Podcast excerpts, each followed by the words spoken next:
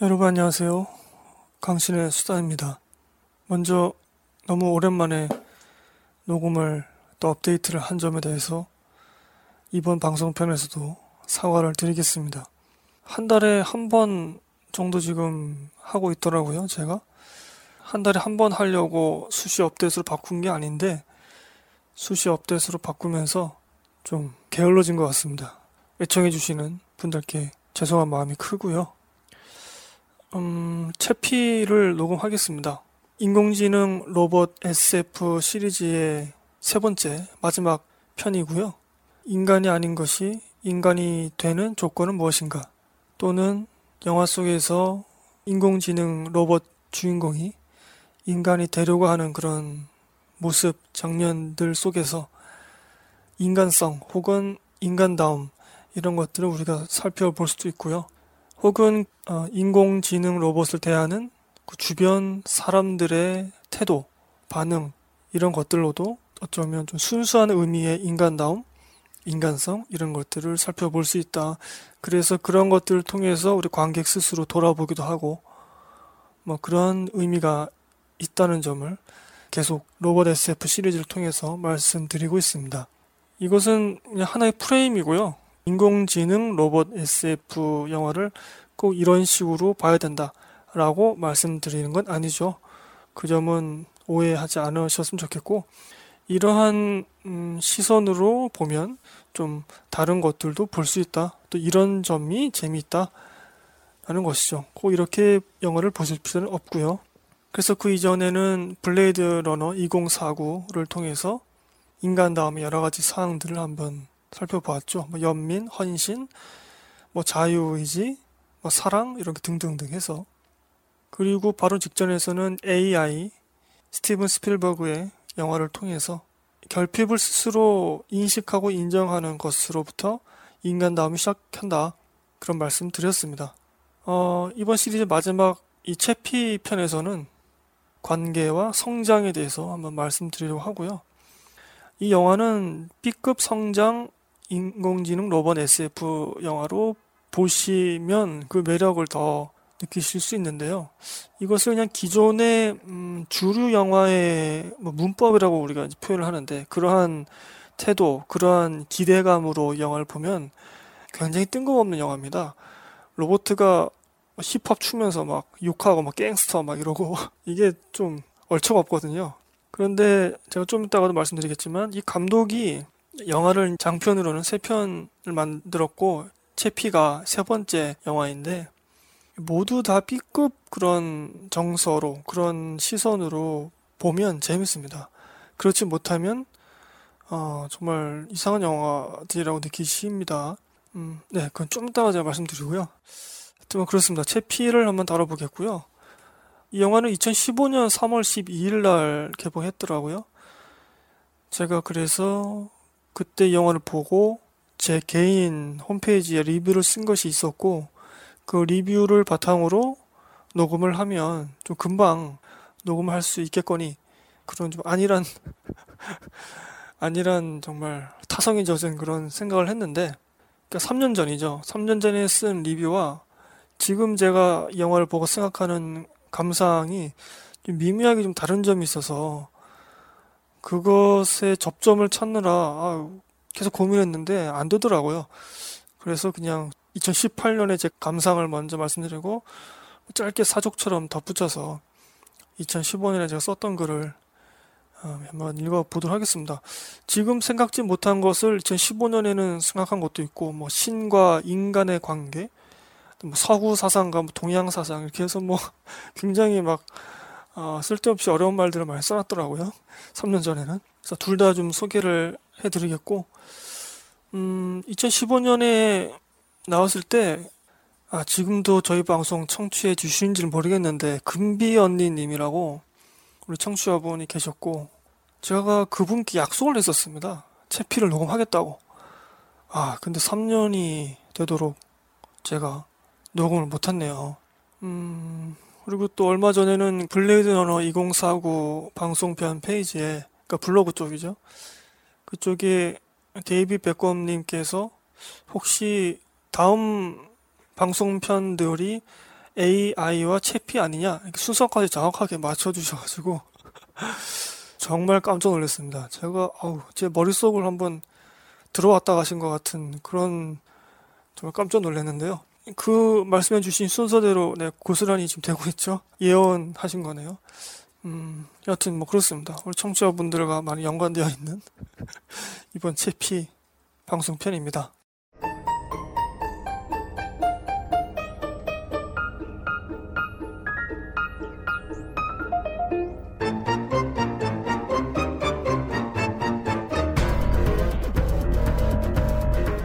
말씀드린 대로 2015년 3월 12일에 15세 관람가로 이게 개봉을 했더라고요. 음, 선정적인 거는 안 나오지만 좀 폭력적인 게 그 사람을 하반신과 상반신을 억지로 분리시키는 그런 폭력씬이 좀 있는데 뭐 실루엣으로 좀 나오긴 하는데 120분이고요. 어, 이 영화를 B급 정서로 보지 않으면 굉장히 지루합니다. 근데 B급 정서를 보면 재밌습니다. 저는 재밌게 봤어요, 이번에도. 정말 그 아이 같은 좀 귀염이 있거든요. 인간처럼 생긴 그런 로버트인데 토끼 귀 모양을 하고 있고 어린아이 같은 수준에서부터 시작하기 때문에 그런 아이가 막 갱스터 춤추고 막 그런 모습 보면 좀 귀엽기도 하고 사실 이 영화 좀 심오한 데가 있습니다. 제가 방송 중후반쯤 말씀드리겠지만 이 영화는 다른 인공지능 영화와는 다릅니다. 그 너머의 그 무언가를 보여주고 있어요. 굉장히 좀 충격적이었는데 당시 영화 봤을 때는 이러한 점들도 B급 그런 시선으로 봐야만 좀 온전히 내용을 좀 쫓아갈 수가 있습니다. 감독이 닐 블럼캠프 79년생이더라고요. 아, 생각보다 젊네요. 그래서 이런 거를 좀 과감하게 B급으로 밀고 나갈 수 있지 않았나 싶고 남아프리카 공화국이죠. 요하네스버그 태생이라고 합니다. 그래서 채피와 District 9 장편 데뷔작 그 배경이 이 요하네스버그 아니었나. 그리고 엘리시움도 뭐 거의 그러니까 지명은 안 나왔던 걸로 기억하지만 뭐 배경이 뭐 이 세 영화 거의 다 비슷합니다. 빈민 지역이고 좀 척박한 그런 느낌, 성장했던 그런 지역을 영화 속에서도 구현하려고 했던 것이 아닌가 싶고요. 이 감독 스타일에 대해서는 제가 어, 조금 이따가 말씀드리겠고 이 District 9 그 2009년작인데 이걸로 84만 찍었고요. 뭐 세계적인 그런 평단의 극찬을 받은 그 영화이고요. 그 다음에 이제 엘리시움 좀 유명 배우와 찍은 2013년작인데 요건 120만 기록했네요. 엘리시움은 그 무기 컬렉션 엄청난 무기들이 막 나오죠 거기. 그거 가지고 제가 아, 다른 영화 팟캐스트 분과 잠깐 뭐 언쟁을 한 적도 있습니다만 그런 점들이 좋았고 그런 것에 약간 B급 그런 느낌으로 이제 꽂혀서 보셔야 되고 디스트릭트 9 같은 경우는 그 은유하는 바가 있죠. 영화 속에서. 근데 그게 좀 대중적인 호흡에서는 좀 떨어지지 않나 싶고 디스트릭트 9을 보고 아우 이 감독의 은유 그 깊이가 대단하다. 그렇게 평단에서 극찬을 했었는데 그 시선으로 계속 그 이후 작품들 엘리시움과 채피를 보니까 이 엘리시움과 채피가 엉망진창인 영화다. 뭐 실망했다. 뭐 천재가 이제 사라졌다 뭐 이런 식으로 평을 하는 겁니다. 그렇게 보는 걸 지금 권하지는 않고요. 디스트릭트 9 같은 경우도 B급 시선으로 봐야 돼요.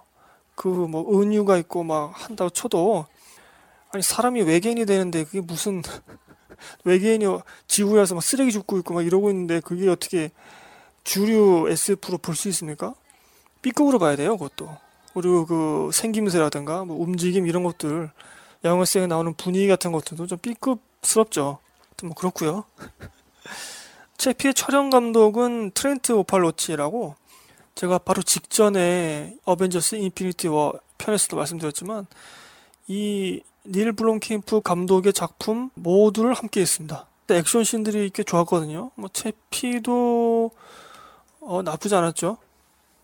근데 이 어벤져스나 캡틴 아메리카였던가요?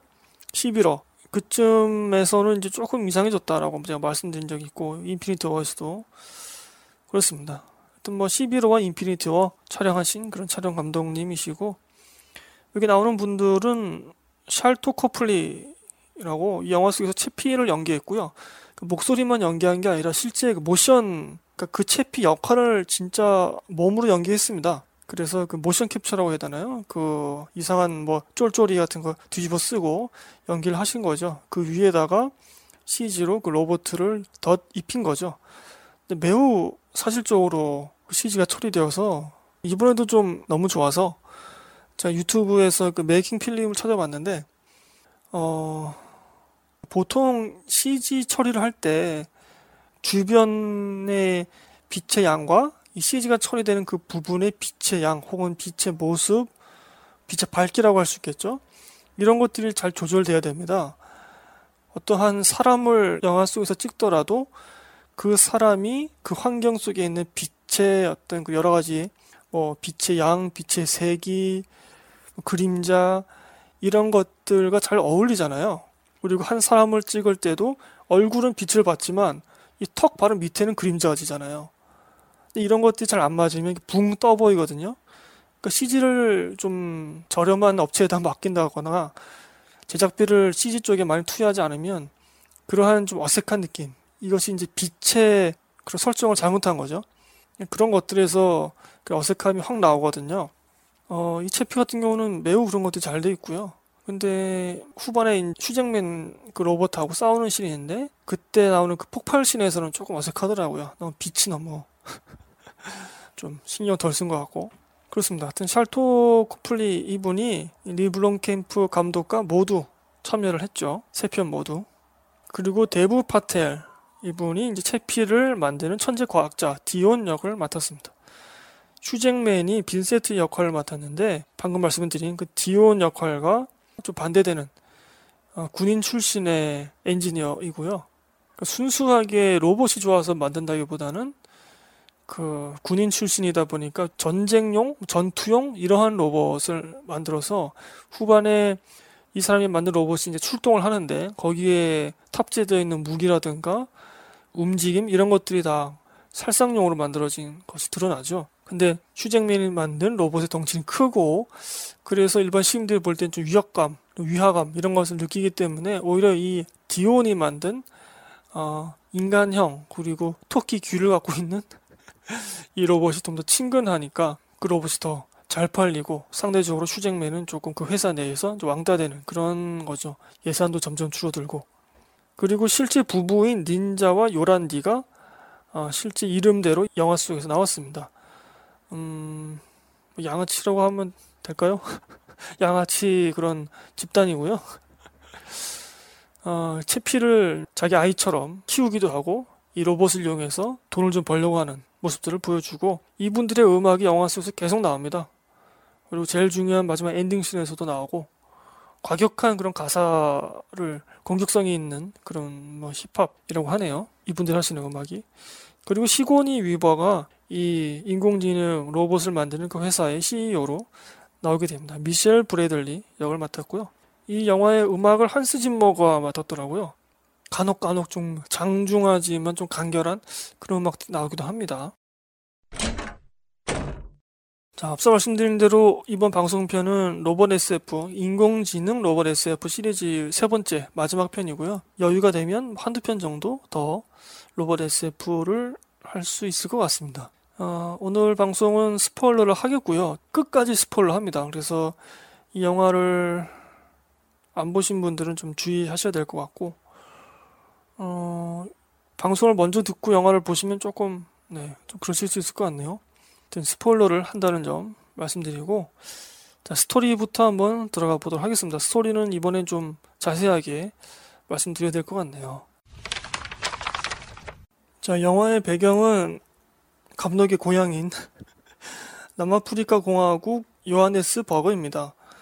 음, 깽단이 활개를 치고 정말 세계말적인 그런 분위기를 좀 풍겨대고 있, 죠 도시 전체를 깽단이 뭐 장악을 했다고 해도 과언이 아닙니다.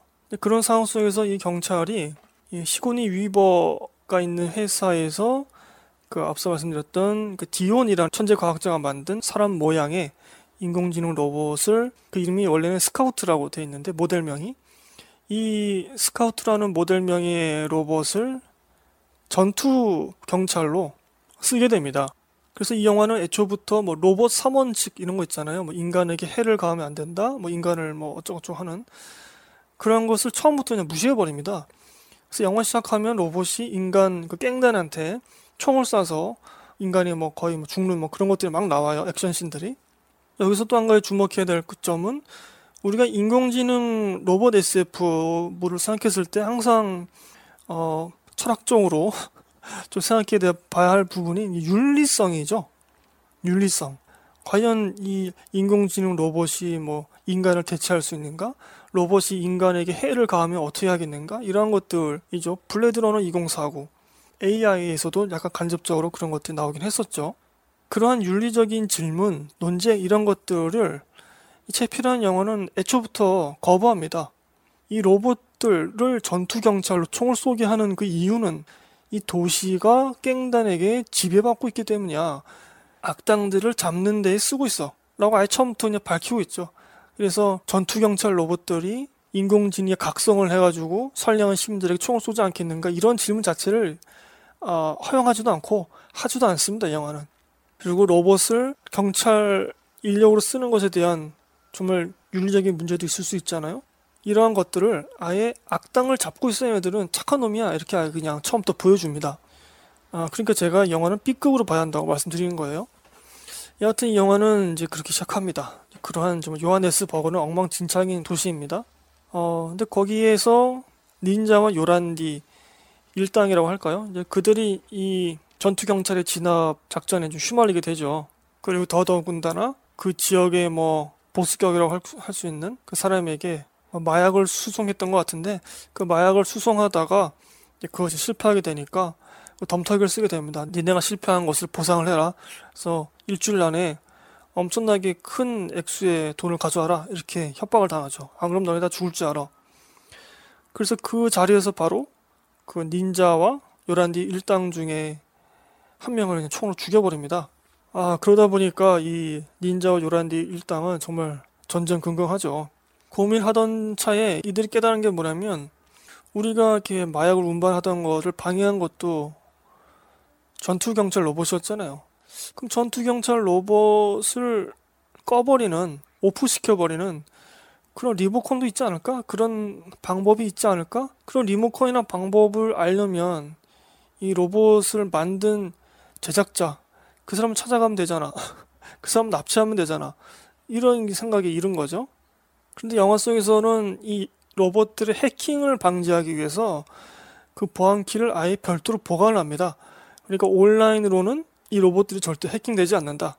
근데 마침 이 천재 과학자 디온이 자신이 만든 그 스카우트, 그 모델명 스카우트란 로봇들보다 더 상위에, 더 high level의 그 인공지능을 개발하려는 그런 마음이 있었던 거죠. 그러니까 이 사람은 순수한 공학자인 것이죠. 근데 그 회사 사장 입장에서는 만약에 정말 인간과 가까워지는 혹은 인간을 뛰어넘는 인공지능을 탑재한 로봇이 있다면 사람들이 굉장히 큰 반발을 할 테죠. 그러면 회사는 망하게 된다. 뭐 이런 식 얘기를 하니까 이 천재 과학자 디온이 자기 혼자 몰래 자신이 개발한 그 high level의 인공지능을 회사에서 보안키를 몰래 빼돌려서 파쇄하려고 했던 그 기계에다가 이 high level의 인공지능을 심으려고 합니다. 이렇게 천재 과학자가 보안키도 빼돌리고 기계도 빼돌리고 회사에서 나오다가 닌자와 요란디 일당에게 납치가 되고 맙니다.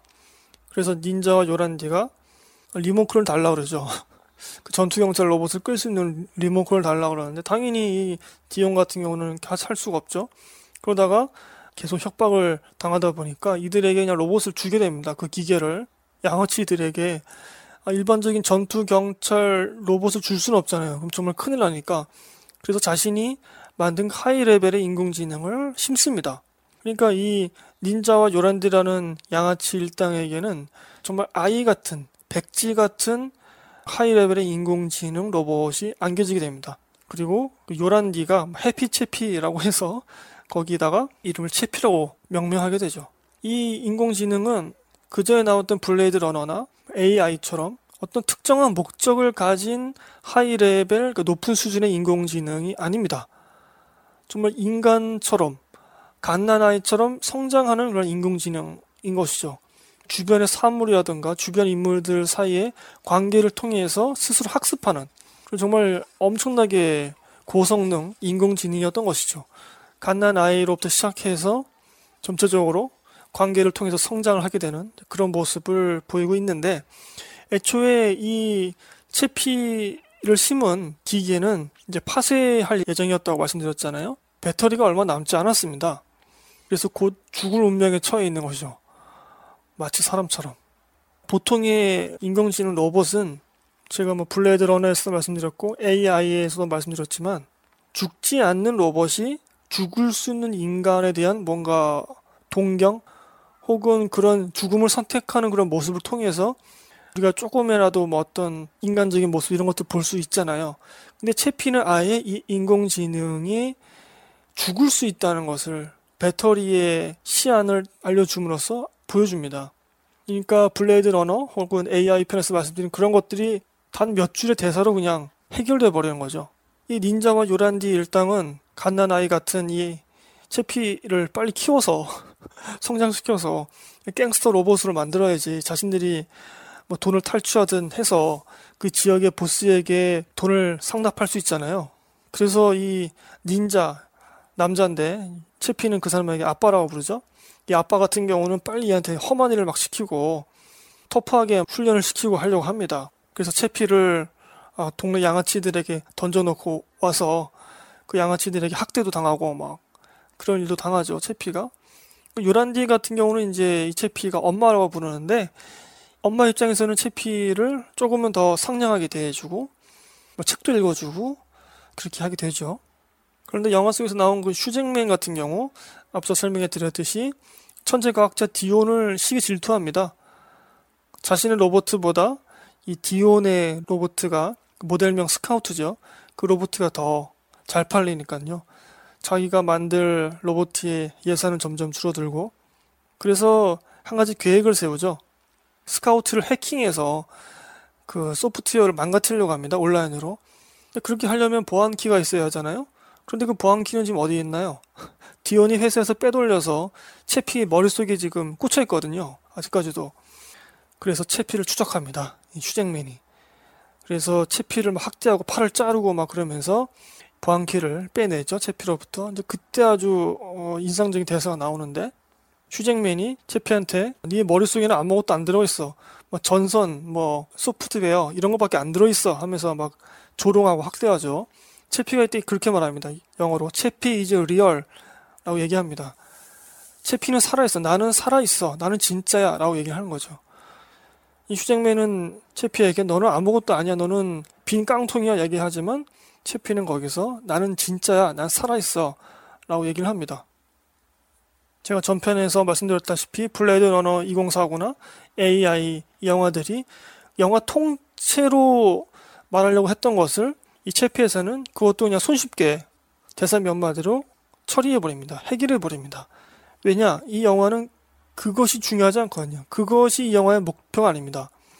더 나아간 것을 보여주죠. 결국에 결말에 가면 휴잭맨의 로봇과 이 채피가 있는 닌자와 요란디 일당이 아, 전투를 벌이게 됩니다. 아주 큰 전투를 벌이게 되죠. 거기에서 이 요란디 채피의 엄마 그리고 디온 채피를 만든 제작자 영화 속에서 메이커라고 대사가 나오던데 이런 사람들이 총에 맞습니다. 죽습니다. 네, 스포일러 아주 강하게 하죠. 죽게 됩니다. 이들이 그러니까 인간이 죽는데 이 채피가 이들을 되살립니다. 그러면서 영화가 딱 끝나게 됩니다. 네, 스토리만 들으면 이게 무슨 얼척 없는 로봇 SF 영화냐? 말씀하실 수 있을 것 같네요. 이런 식으로 영화는 조금 음, 기존의 로봇 SF 영화에서 좀 철학적으로 막 고민했던 것들을 간단히 뛰어넘어 버려요. 우리는 그런 수준에 머무르지 않겠어. 더 나아간 것을 보여주겠어. 라는 말인 거죠. 저는 이 점에서 로봇 SF 영화를 논할 때 뭐 영화에 대한 호불호는 있을 수 있겠습니다만 이 영화는 꼭 언급해야 되지 않을까 아, 그런 생각을 갖게 됩니다. Makes you think you're real. Do you know what's in here? Huh? Nothing. A bunch of wires, mate. You're not the full quid, are you? There we go. Jeffy is real. 자, 앞서 말씀드렸다시피 닐 블롬캠프 감독의 영화는 이제 B급의 시선으로 봐야지만 재미있다. 그럼 도대체 B급은 무엇인가? 뭐 여러 가지 정의를 내릴 수 있겠죠. 뭐 서브컬처 같은 그런 느낌이라던가, 음, 우리가 뭐 흔히 말하는 병맛 같은 그런 그런 것들, 약간 좀 이질적인 거, 그리고 우리가 흔히 어, 그런 상업적인 대중적인 영화에서는 조금 터부시했던 것을 극대화시켜서 거기서부터 오는 쾌감을 준다거나 뭐 이런 것들이죠. 킹스맨 같은 경우에 머리 터지는 걸로 쾌감을 주잖아요. 이런 것들. 그런데 한 가지 덧붙이자면 이제 기존 주류 혹은 정통의 기준에서 벗어난 어떤 새로운 것 혹은 세련되지 못하지만 그런 새로움으로 그런 것을 돌파해버리는 그런 것도 이제 B급의 느낌이다, 쾌감이다라고도 말할 수 있을 것 같습니다. 그래서 이 영화 같은 경우도 어, 기존의 상업 영화의 그런 태도, 문법으로 보자면 조금 엉성하죠.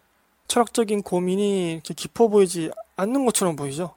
디스트릭트 9 같은 경우는 그 은유가 굉장히 좋았기 때문에 그 이후에 나온 엘리시움이라던가 채피 같은 경우도 어, 그런 은유의 깊이가 좀 있을 줄 알았죠. 하지만 두 영화 모두 어, 무언가를 말하고 있지만 B급적인 쾌감을 더 주고 있어요. 엘리시움 같은 경우는 무기 컬렉션이고요. 채피 같은 경우는 로봇의 귀여움이라던가 뭐 갱스터 춤추는 그런 로봇이 나오고 사실은 디스트릭트 9 같은 경우도 제가 앞서 말씀드렸지만 외계인이 막 쓰레기 줍고 막, 이러, 막 이러고 있으니까 이러한 것들 어, 우리가 주류 영화에서는 좀 쉽게 접할 수 없는 그런 것들을 음, 말이 되게 좀 보여주거든요. 그래서 저는 그렇게 생각합니다. 디스트릭트 9을 높게 본 사람들은 자신들이 그렇게 어, 주류 문법으로 그것을 보려고 했던 것이지 감독은 처음부터 B급의 정서로 영화를 만들고 있었다. 제가 봤을 때는 이 감독은 한결같이 B급으로 만들고 있었거든요. 어, 이 감독의 영화들은 작품성에서 항상 사회 비판적이고 좀 시사적으로 볼 수 있는 그런 요소들을 넣고 있습니다. 데뷔작 디스트릭트 9 같은 경우는 차별 문제를 보여주고 있고요. 뭐 이 세 편 모두 빈곤 문제는 기본으로 깔고 가고요. 엘리슘 같은 경우는 의료 불평등 문제를 아주 적나라하게 보여주고 있죠. 어떻게 보면 뭐 산업 재해 문제라든가 음, 인간을 소모품으로 쓰고 있는 그러한 문제들 같은 것도 보여주고 있고 이 채피 같은 경우는 이제 치안의 민영화 문제를 다루고 있는 것이 아닌가 싶습니다. 영화의 배경인 남아공 요하네스버그 같은 경우는 범죄가 막 진짜 판을 치고 있는데 이 공권력은 그것을 제압하지 못합니다. 시민의 안전을 담보하지 못하죠. 그래서 민간 회사의 로봇에게 손을 내밉니다. 그래서 그 로봇에게 무기를 들려주고 폭력배들을 진압하게 하죠. 그 영화에서 어떤 윤리적인 문제는 좀 덜 얘기하고 있다라고 말씀드렸는데 여기서 윤리적으로 가지 않고 이 영화는 치안의 민영화가 가져올 어떤 그런 문제들 이런 것들 좀 짚어내고 있는 것 같습니다. 결국에는 이 해킹되지 않는다고 했던 이 스카우트, 이 모델명 스카우트 로봇들이 다 해킹돼 버립니다. 그래서 폭동을 진압하지 못하죠. 그리고 경찰들은 빵이나 쩝쩝 먹어대면서 어떤 로봇을 선택할까 뭐 이런 것들만 생각하고 있고 세금을 받아서 자신들의 힘으로 뭔가 하려고 하지 않고요. 어떻게 하면 더 좋은 로봇들을 더 민간 기업에서 로봇들 데려올까 이런 생각을 하고 있죠. 우리 시민의 세금이 민간 기업에게 너무 아무 고민 없이 넘어가고 있는 것이고 이런 공공의 문제인 치안을 민간 기업에게 맡기게 되는 음, 그러한 것을 영화 속에서 보여주고 있는데 이런 것들이 이 영화의 주요한 어떤 감정선, 쾌감 이런 것이 아닙니다. 이 세 편 모두 다 그렇습니다. B급이기 때문에. 여하튼 정리하자면 이 닐 블롬캠프 감독 영화들에서는 이렇게 B급성과 사회적인 시선이 모두 다 그 저변에 깔려 있고요. 어, 그래서 이 감독이 영화를 다시 만들지 못한다 그러죠. 뭐 에일리언 시리즈 뭐 만든다고 2015년에는 그렇게 제가 써놨었는데 그게 뭐 무산됐다는 얘기도 있고 지금은 자기만의 작은 독립 음, 스튜디오를 만들어서 뭐 단편 같은 거 찍고 있고 뭐 그런다고 하는데요. 또 얼마 전에 뉴스 보니까 어, 우리 캡틴 아메리카 그 맡았던 배우가 뭐 어떤 영화를 추진 중이라는 얘기도 있고 뭐 설왕설래가 있는데 아, 글쎄, 이게 흥행이 잘 될까요? 같은 B급이 있어도 킹스맨 같은 경우는 그 대중성을 좀 확보하려고 좀 타협을 했거든요. 음, 그런 식의 타협을 하지 않는 한, 이닐 블롬케임프 감독 도 헐리우드에서 계속 영화를 만들지 못할 것 같다는 불안한 느낌이 드는데, 저는 이 감독의 B급 영화 계속 보고 싶은 마음이 있습니다.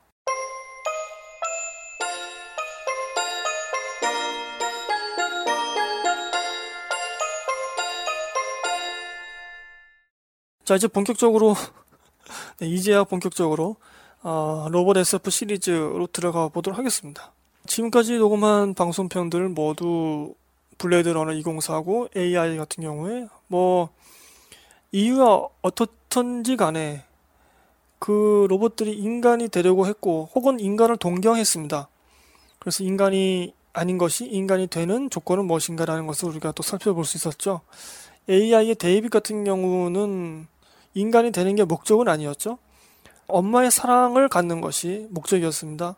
그래서 그 목적을 성취하는 그 수단 중에 가장 좋은 수단이 이제 인간이었던 거고, 영화는 영화적으로 그것을 성취시켜 주죠. 어, 근데 이 영화 채피 같은 경우는 영화 속의 로봇인 채피가 인간이 되려고 하지 않습니다. 굉장히 드문 경우라고 저는 생각하는데요. 어, 인공지능 로봇이 나오는 SF 중에서 인간이 되려고 하지 않는 그런 필요성을 뭐 거의 느끼지도 않는 로봇은 좀 드물지 않나. 또 그런 영화도 드문 것 같고요.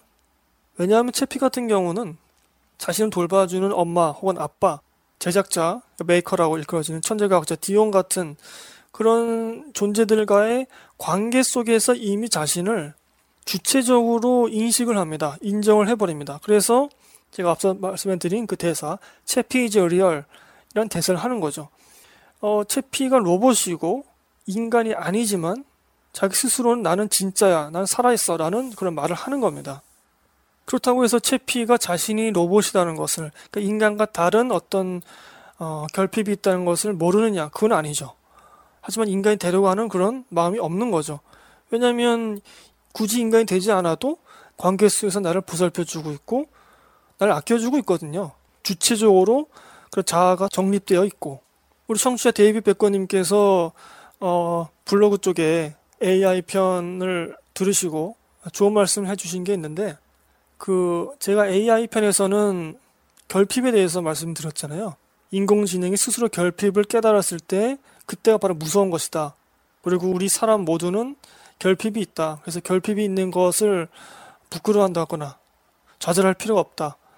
어, 그 결핍을 이제 긍정적인 걸로 채우면 되는 것이다.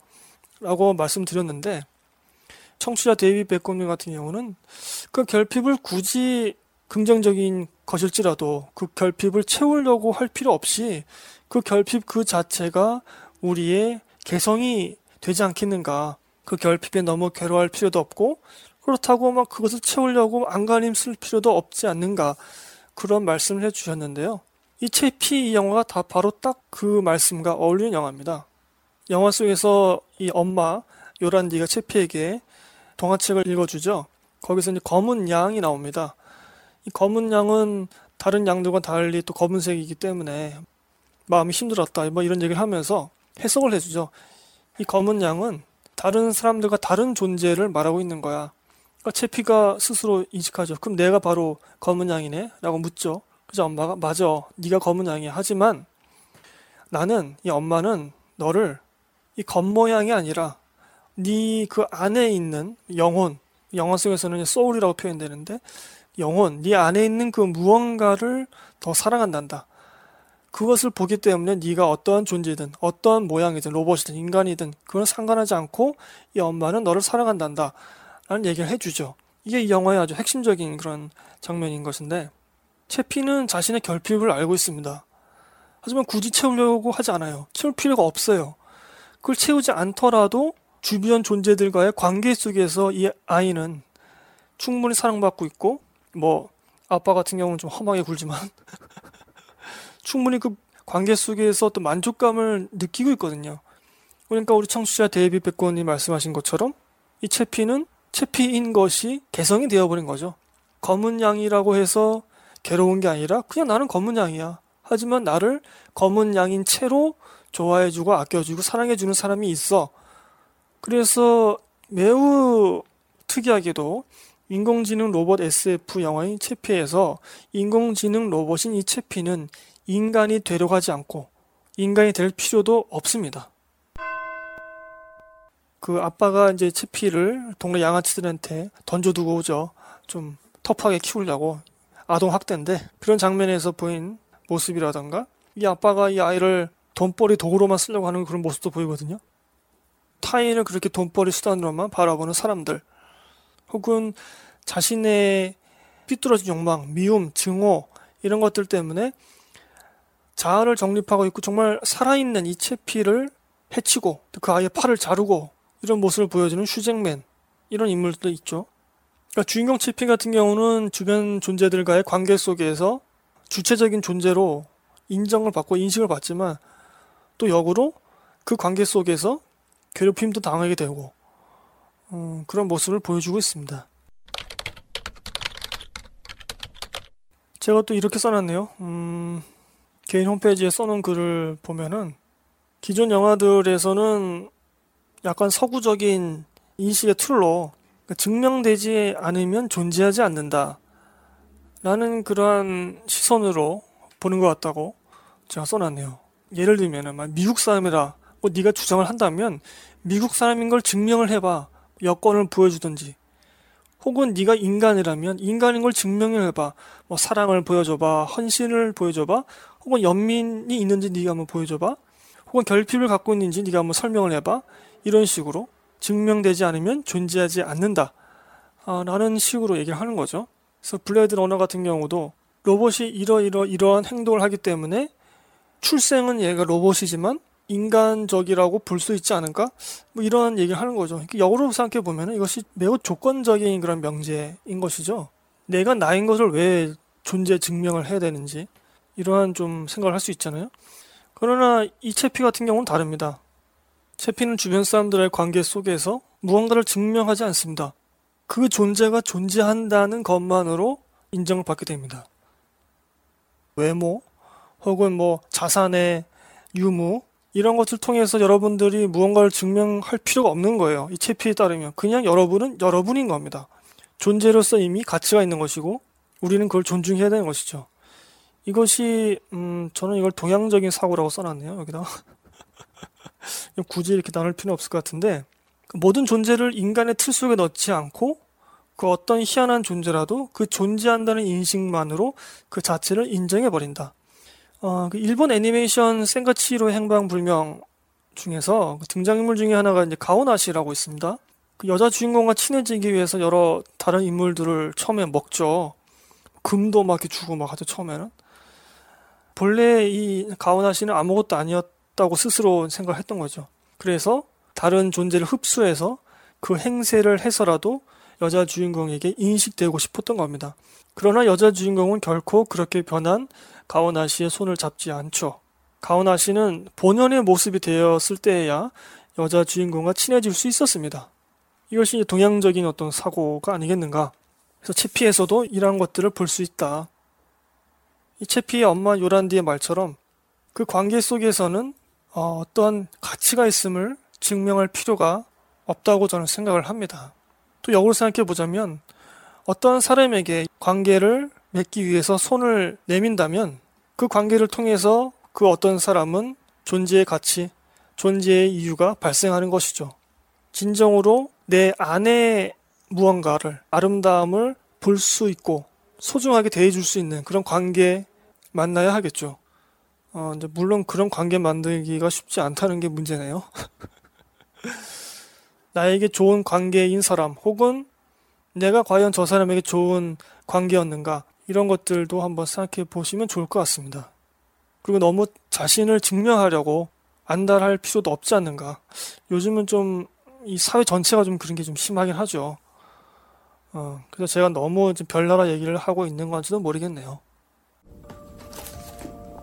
All the sheep in Maguvo were white. But Abel was a black sheep. Do you know what's a black sheep? No. It's like when you're different to everyone else. Like me, I look different from you in America. Yeah, And the boys. yeah, but it's not so much how you look. It's it's special, like like what's inside. That's what makes you different. See? It's who you really are. Inside. Your soul. Chappies inside, yeah? Yeah. See, the outside, this, this is just temporary. When you die, the soul inside goes to the next place. The thing inside. See, that's what mommy loves. Come, mommy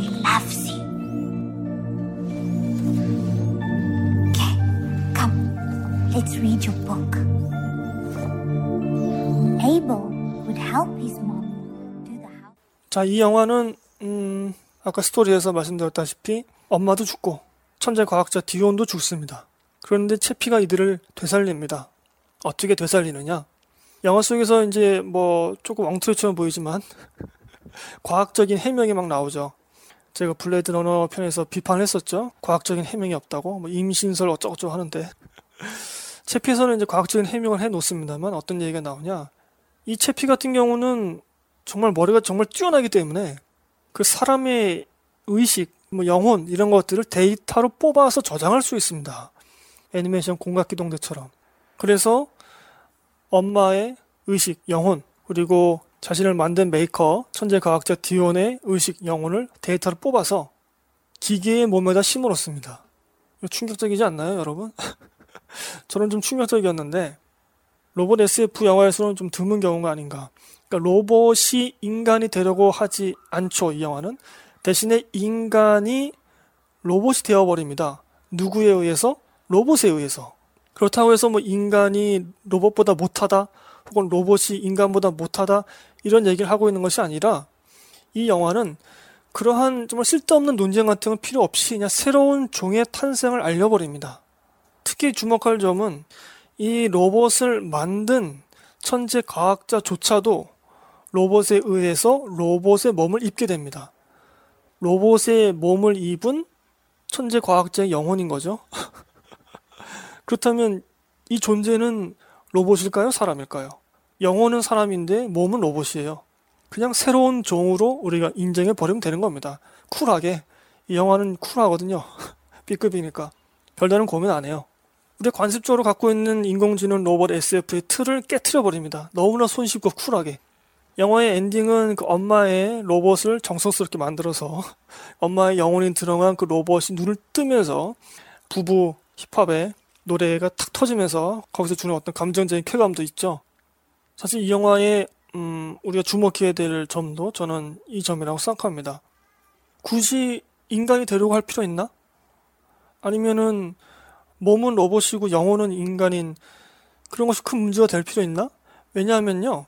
이 채피와 엄마 혹은 이 천재 과학자와의 관계는 계속 이어지거든요. 관계에는 변함이 없거든요. 관계가 변하지 않는데 이 존재들이 뭐 하드웨어가 생체 조직이든 뭐 기계든 뭐 안드로이드든 전혀 상관이 없는 거예요.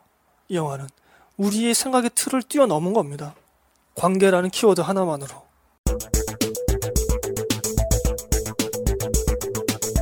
어, 이 영화 속에서 채피라는 인공지능이 어떠한 특정 목적을 갖지 않고 탄생한 그런 인공지능, 정말 high level의 높은 수준의 인공지능이라고 앞서 소개를 해드렸습니다. 그렇게 영화 속에서 설명이 되고 있죠.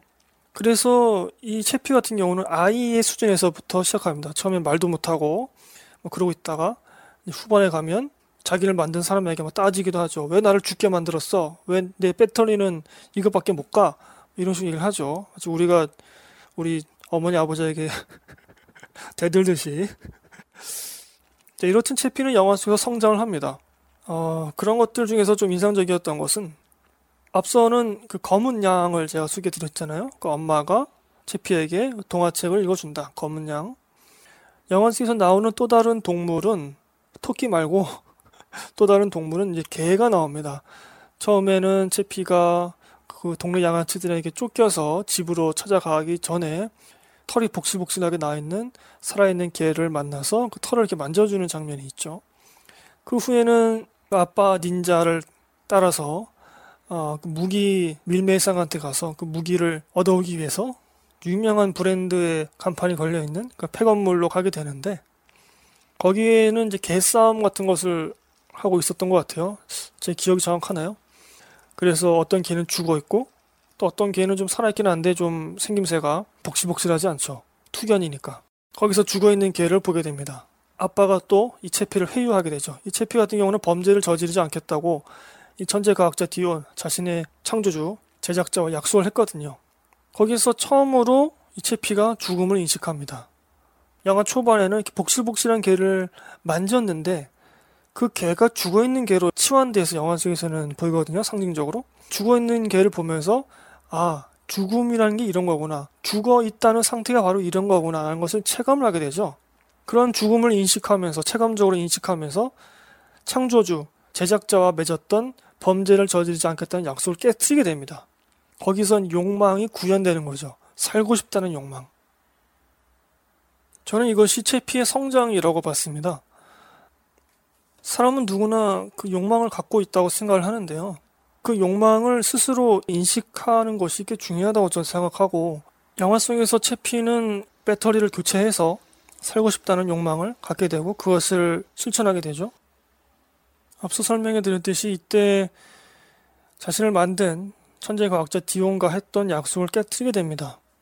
영화에서 채피가 그 약속을 깨뜨리지 않고 죽음에 대해서 진지하게 생각을 하지 않았다면 그 의식을 데이터로 복제해내는 연구를 하지 않았을 것이고 결국에는 엄마와 자신을 만든 과학자를 영원히 잃었겠죠. 그 과학자는 치피에게 이런 얘기를 합니다. 치피가 먼저 이렇게 묻거든요. 나를 왜 죽게 만들었어? 그러자 이 과학자는 너는 무한한 가능성이 있어. 라고 얘기를 하죠. 그 무한한 가능성을 남들의 시선이나 어떤 과거의 약속 때문에 저버리고 성장을 하지 않는 그런 경우가 좀 많이 있는 것 같습니다. 물론 저도 그렇고. 뭐 그렇다고 모든 욕망을 다 실천해야 되느냐, 구현해야 되느냐, 그러면 이 사회가 정말 아노미가 되겠죠? 그런 것도 참 용기가 필요한 것 같아요. 영화 속에서 그 엄마가 검은 양 얘기를 했지만, 채피가 채피인 채로 남아 있는 것도 우리가 지금 현실 세계에서 이렇게 생각해 보면은 참 용기가 필요한 일이 아닌가 싶습니다. 이 사회 속에서 검은 양이라는 존재로 계속 있다 보면 불편한 시선을 혹은 차별 이런 것들을 받을 때가 많이 있겠죠. 그럼에도 불구하고 그런 시선들에 갇혀 있지 않고 그 미움에 주목하지 않고 자신을 아껴주는 그 관계 속에서 선한 욕망을 실천하면서 성장을 한다는 것. 이것도 참 용기가 필요한 일이 아닌가 그런 생각도 하게 되네요. 영화 속에서는 그림을 그리는 그런 장면도 나오죠. 이게 그 평론가 듀나님 같은 경우는 채피가 그림 그리는 장면을 예로 들면서 인공지능의 예술 감각을 그 장면을 통해서 묘사함으로써 감독이 채피의 인간성을 표현하고자 한 것이 아닌가. 그러나 그 그림의 수준이 정말 뭐 잉크젯 프린터 기기의 왕복 운동과 다름없었고 그 어떤 예술적 가치도 품지 않은 그림이었기 때문에 즉 인간성을 전혀 암시하지 않기 때문에 어떤 예술성을 인간성으로 볼 수 있는 것이죠. 음, 그래서 감독이 정말 아무 생각 없이 너무 편한 연출을 한 장면이다. 라고 비판을 했죠. 그런데 영화 처음에, 어, 그 채피 그 인공지능이 눈을 떴을 때 겁에 질린 아이의 모습으로 나왔다는 것을 잊으면 안 될 것 같습니다. 영화 속 논리에 따르면 아이 같은 주인공이 특정한 무엇을 그리고 싶다. 라는 욕망을 품게 된 것만으로도 이 아이는 성장을 한 것이죠. 그림을 그리는 그 장면은 아이의 성장을 말한 것이지 인간성을 의도한 것이 아닌 것 같습니다. 영화 속에서 주인공의 성장은 목표점이 없습니다. 그냥 성장하는 겁니다. 우리 인간이 성장하는 게 무슨 목표가 있나요? 성장 같은 경우는 우리 사람이 죽을 때까지 해야 되는 것이 아닌가 싶기도 합니다. 저희 방송 같은 경우도 요즘에는 좀 방송 자체의 질을 높이기 위해서 공부를 제가 안 하고 있네요. 예전에는 다른 팟캐스트도 좀 많이 들어보면서 다른 팟캐스트의 좋은 점들을 좀 배우려고 노력을 했는데 요즘은 뭐 아예 팟캐스트를 듣지 않으니까요. 네. 저같이 이렇게 성장을 포기하지 마시고 방송 들으시는 청취자분들은 원하시는 길 위에서 끊임없이 성장하는 그런 존재가 되시기를 바라겠습니다. 좀 말이 좀 이상한데요.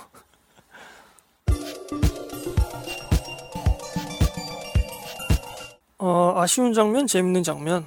좀 짧게 말씀드려 볼까요? 음, 아쉬운 거는 이거네요. 그 후반에 그 슈잭맨의 로봇이 와서 채피 일당, 뭐 채피 가족 이들을 공격을 합니다. 이때 이 가족들이 채피에게 도움을 요청하는 장면이 있어요. 채피 같은 경우는 로봇이니까 총알을 맞아도 끄떡없거든요. 근데 그 장면이 좀 그 전까지의 감정선과는 잘 맞지가 않더라고요. 이 채피는 아이인데 이 아이한테 지금 막 폭격이 쏟아지는 상황 속에서 도와달라고 하는 그런 느낌이라 가지고 이좀 감정선의 밸런스가 좀 깨지지 않나 그런 생각이 들었고 재밌었던 장면은 이제 슈잭맨이 채피의 모습을 엿보는 그런 장면이 나옵니다. 채피가 막 정말 사람처럼 막 얘기를 하죠. 천재 과학자하고 그때 이 슈잭맨이 깜짝 놀라서 가슴에 대고 성호를 그리는 그런 모습이 나옵니다. 천주교 신자들은 가슴에 대고 십자가를 그리죠. 어, 그 정도로 정말 끔찍한 일이고 사람 같은 인공지능이니까 어떻게 보면 신에게 도전하는 그런 거잖아요. 음, 제가 3년 전에 썼던 그 개인 홈페이지에 썼던 글에는 이제 신과 인간 그리고 인간과 채피 이렇게 좀 볼 수 있다라고 써놨더라고요. 그 주인공과 주인공을 만든 창조자 영화 속에서는 메이커 그 메이커의 관계가 좀 흥미로웠다. 음, 애초에 영화는 주인공의 관계를 중심으로 전개되고 있죠. 누구와 만나는지, 어떤 말을 듣는지, 어떤 것을 경험하는지 등이 영화를 그리고 주인공을 성장시키고 이끌어가는 요소입니다. 따라서 득도하듯이 난데없이 갑자기 인간다움에 대한 깨달음을 표현하지 않고 그저 사람처럼 직관적으로 행동할 뿐이죠.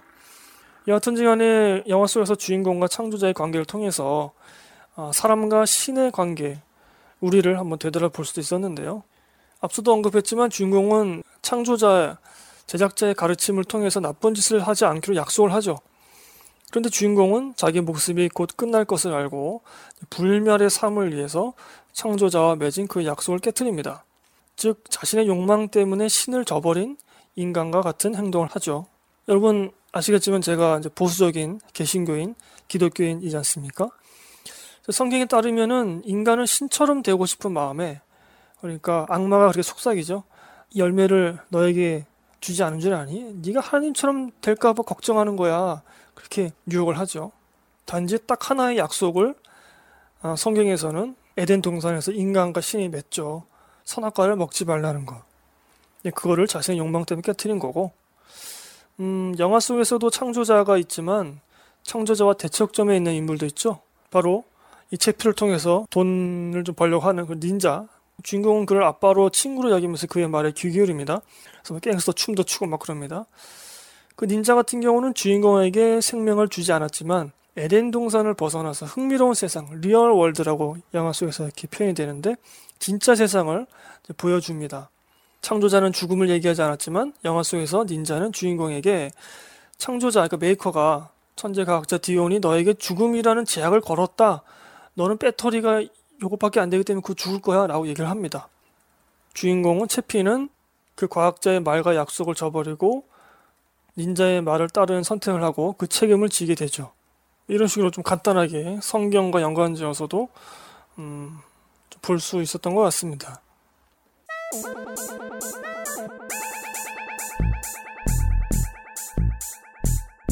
영화를 좀 억지로 해석을 좀 하자면 음, 이 휴잭맨의 로봇이 나오잖아요. 천재 과학자 디온이 만든 채피가 나오죠. 이 둘을 좀 의미상에 좀 대조를 할 수도 있을 것 같습니다. 휴잭맨의 로봇은 인공지능이 아니라 그 휴잭맨이 그 헬멧 같은 걸 쓰고서 그 신경과 직접적으로 로봇을 연결해서 인간이 생각하는 그대로 어, 움직이는 그러한 로봇입니다. 그런데 이 로봇은 뭐 살상 무기도 있긴 하지만 결국에는 나쁜 용도로 쓰이게 되죠. 정말 무차별하게 사람을 죽이는 그런 모습을 보여줍니다. 인간의 뇌와 직접적으로 연결돼서 움직이는 추쟁면의 로봇은 나쁜 짓을 하고 어떻게 보면은 인간다움을 가지고 있는 이 채피 같은 경우는 뭐 그런 모습을 보여주지 않고 그러니까 인간은 불신하지만 그 인간의 인간다움에 대해서는 신뢰를 하는 거죠. 이 두 로봇을 대조해서 그런 것들도 조금 생각해 볼 수 있었던 것 같습니다.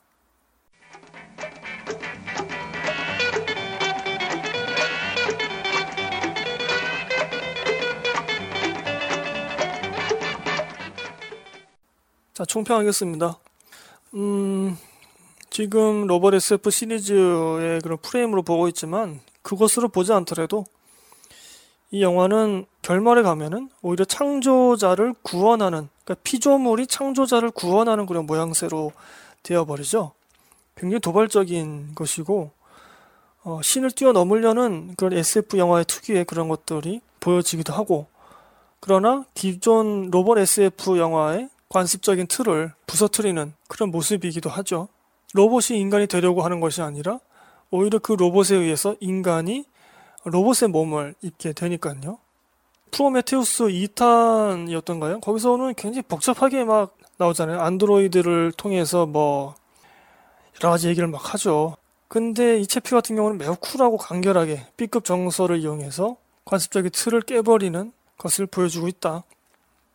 이 영화의 감독 같은 경우는 B급 정서적인 걸로 어, 새 영화를 모두 봐야 또 재미있게 볼 수 있고요. 인공지능 로봇 SF임에도 이 영화는 인간이 되려고 하는 그런 로봇이 보이지 않는 대신에 주변 존재들과의 관계를 통해서 성장하고 자아를 정립하고 사랑을 느끼고 만족감을 느끼는 그런 모습을 보여주고 있습니다. 이 영화에서 그 존재는 관계를 통해서 존재의 이유와 그 존재의 가치를 말하고 있다. 그리고 어떠한 관습적인 틀이나 남들의 시선이나 과거의 약속 때문에 스스로를 가둘 필요는 없다. 선한 욕망은 선한 욕망대로 구현하는 것이 어쩌면 어, 성장일 수도 있다. 그런 말씀을 드리고 싶네요. 제가 뭐 오늘 복잡하게 여러 얘기를 드렸지만 사실 그런 것들에 구애받지 않고 그냥 쿨하게 이 B급 감성에 취해서 이 영화를 보셔도 굉장히 재밌는 영화라고 저는 생각하고요. 어, 주류 영화 문법의 그런 태도로 본다면 이 영화 120분은 굉장히 지루할 것이다. 이 작품뿐만 아니라 앞서 말씀드린 대로 감독의 작품들 디스트릭트 9, 엘리시움 모두 B급 정서로 보시기를 제가 권하겠습니다. 자, 방송은 여기서 마치고요. 인공지능 로봇 SF 시리즈도 여기서 마치도록 하겠고, 음, 여유가 있다면 한두 편 정도 더 녹음을 해 보도록 하죠. 이 시리즈의 일환으로. 여러분 방송 들으시면서 좀 불편하신 부분이나 좀 이해가 안 간다는 부분, 혹은 부족하다고 느끼시는 부분들은 뭐 트위터나 팟캐스트 어플의 댓글 쪽으로 혹은 블로그에 오셔서 방명록 등에 남겨주시면 제가 큰 도움을 얻게 됩니다. 음, 저희 방송은 팟빵에는 송출되지 않고요. 팟빵의 독점 시도에 반대해서 뛰쳐나왔고요. 쥐약과 팟티, 아이튠즈, 또 그 밖에 외국 어플들에서 청취하실 수 있습니다. 유튜브에도 저희가 올리고 있는데, 음, 유튜브에는 제가 좀 늦게 올리는 편이죠. 어플로 먼저 청취하실 수 있습니다. 이제 곧 7월달 영화 페이지가 올라갑니다. 아우, 여러분들 이제 7월달, 6월 말 이렇게 해서 영화 성수기가 오고 재밌는 영화들이 많이 개봉하죠. 강동원 씨 주연, 그러니까 김지훈 감독 연출하신 인랑은 제가 꼭 녹음을 한번 해보고 싶네요. 몇년 전부터 제가 블로그에 소개를 했었는데 김지운 감독이 인랑을 한다고 애니메이션도 한번 더 보고 어, 실사 영화도 보고 한번 녹음을 하면 좋을 것 같습니다. 극장에 가서 보신 영화들의 감상을 제 블로그 6월 페이지, 7월 페이지에 오셔서 댓글로 감상을 남겨주시면 제가 나중에 무슨 영화 보셨나요? 라는 코너로 녹음을 하죠. 지금 엄청나게 밀렸는데 제가 좀 빠르게 어, 원고를 편집해서 녹음을 해 보도록 하겠습니다. 다시 한번 어, 업데이트가 많이 늦은 점 제가 사과를 드리고요. 여러분 저희 블로그나 트위터도 강신의 수다 이렇게 검색하시면 찾아오실 수 있죠. 아, 많이 찾아와 주시고요. 좀 살려주세요, 여러분. 트위터 팔로우도 해주시고요. 날씨가 점점 많이 더워지고 있습니다. 어, 몸 건강 잘 챙기시고 이 한여름도 또 잘 버텨내야 되겠네요. 전 다음에는 음, 어떤 걸로 다시 찾아올지는 모르겠습니다만 조만간 좀 빠르게 준비를 해서 찾아뵙도록 하겠습니다. 자, 채피 어, 인공지능 로봇 SF 시리즈 마지막 편 여기서 마치겠고요. 다른 방송편도 한번 차례대로 좀 청취해 주시면 좋겠네요. 블레이드 러너 2049, AI, 채피 이렇게 순서대로 청취하시면 더 좋을 것 같습니다. 자, 그럼 저는 여기서 인사드리도록 하겠습니다. 감사합니다, 여러분. 안녕히 계세요.